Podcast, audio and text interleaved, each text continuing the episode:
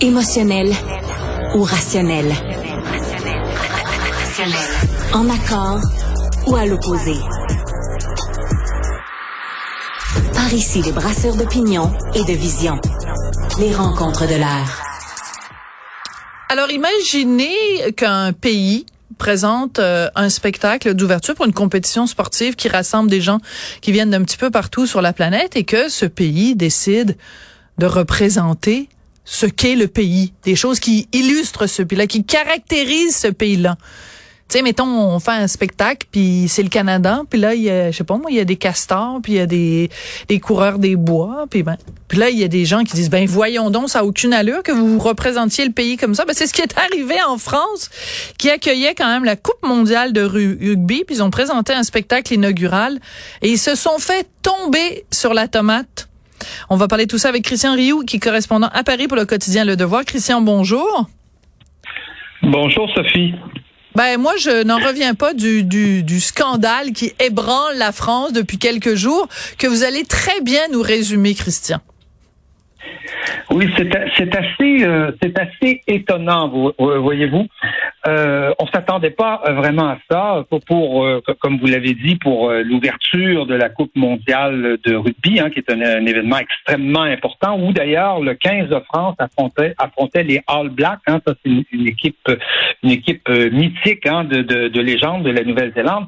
Eh bien, dans ce spectacle, on avait Jean Dujardin, vous, vous le voyez, mais oui. Euh, avec euh, avec une casquette sur la tête euh, le, et en Marcel, hein, en, en, camisole.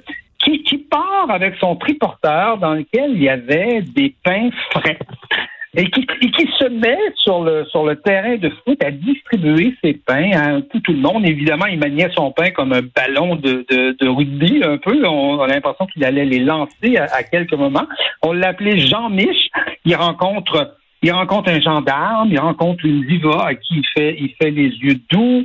Euh, euh, il rencontre des gens qui boivent du vin. Imaginez qu'ils boivent du vin. Ah, oui. Euh, qui mangent du fromage. Oui, qui mangent du fromage et du, et, et, du jambon. Eh oui. Mon Dieu, quelle horreur.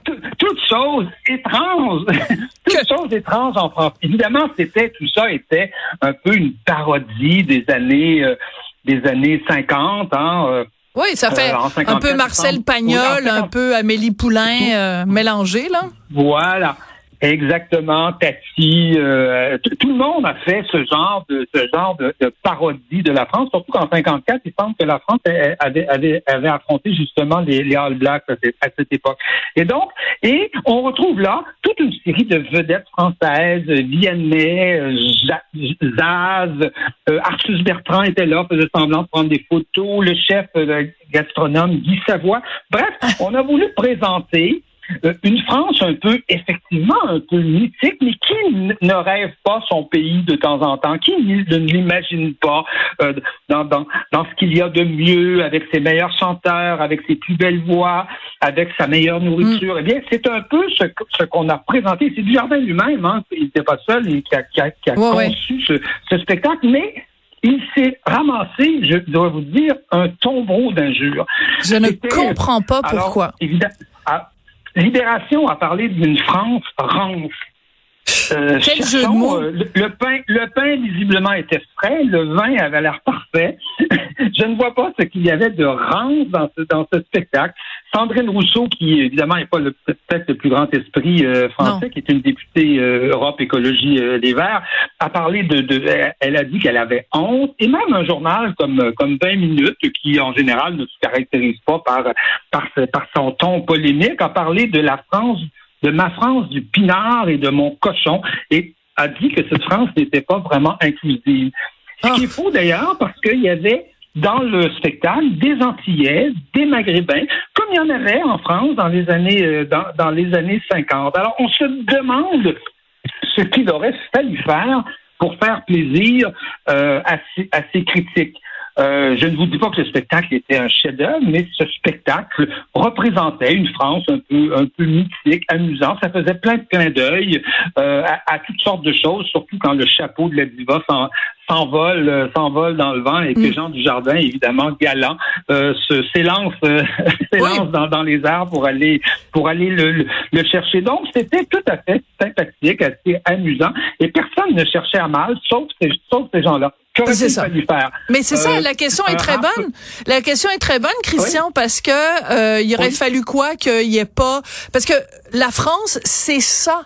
C'est pas, c'est pas un, un, cliché que de dire en France les gens sont obsédés par le pain, qu'ils aiment bien boire du bon vin, qu'il y a 800 sortes de fromages différents en France. Je veux dire, si c'était une réalité qui n'existait plus aujourd'hui, je pourrais comprendre, mais c'est une réalité qui existe encore et c'est quand même ça qui caractérise caractérise aussi la France? Absolument. écoutez, j'ai passé j'ai passé deux mois au Québec euh, cet été. J'ai vu des sapins. Euh, euh, ça a l'air qu'il y a des orignaux au Québec. Ben j'ai mangé du sirop d'érable. Je, je m'en confesse. bon, écoutez, c'est ça aussi le Québec. Ben oui. Ce n'est pas que ça, mais c'est ça aussi. Alors, on imagine que ce qu'il aurait fallu faire, c'est une espèce de de grandes cérémonies rares où on aurait peut-être mis en scène, je sais pas moi, les les, les, émeutes des banlieues qu'on a connues euh, qu'on a connues au mois de juin. On aurait pu nous, on aurait pu nous illustrer les rats de Paris qui se promènent qui se promènent dans qui se promènent dans le métro, les bouchons du périph', les Sénégalais intoxiqués au crack. Qu'est-ce qui aurait qu'est-ce qui aurait fallu Qu'est-ce qu'il aurait fallu montrer? Écoutez, dans ce genre de spectacle, qui ne sont pas en général des grands chefs-d'œuvre de la mise en scène, mais quand même, dans ce genre de spectacle, on essaie de, de, montrer ce qu'il y a de mieux dans le pays et qu'est-ce qu'il y a de mieux en France que les baguettes, euh, le vin, euh, euh, la mode, euh, la danse, parce qu'il y avait la danseuse étoile, ben oui, la, danse, il y avait des danseuses étoiles d'ailleurs de, de, de l'Opéra de Paris. C'est comme si on n'avait plus le droit quelque part de de communier à, ce qui fait nos, identités, à ce qui fait nos, pays, à, notre, à quelque part à notre folklore. Moi, je, me souviens très bien d'avoir euh, j'ai eu l'immense chance euh, dans, ma carrière d'interviewer l'anthropologue Claude Lévi-Strauss et lui racontait que quand il était rentré à l'Académie française, voyez-vous, on lui avait demandé de s'habiller, d'aller se faire faire un costume, le fameux costume vert de l'Académie française, qui est extrêmement euh, compliqué avec Brodé, des avec tout ça. Et, et s'il était prêté de, de bonne grâce en disant, écoutez, j'ai passé ma vie à euh, à, à, à, étudier les mœurs des populations des tribus d'Amazonie, des tribus de, de Colombie-Britannique, et de, de, quel droit ne communierais-je pas aux mœurs de mon propre pays?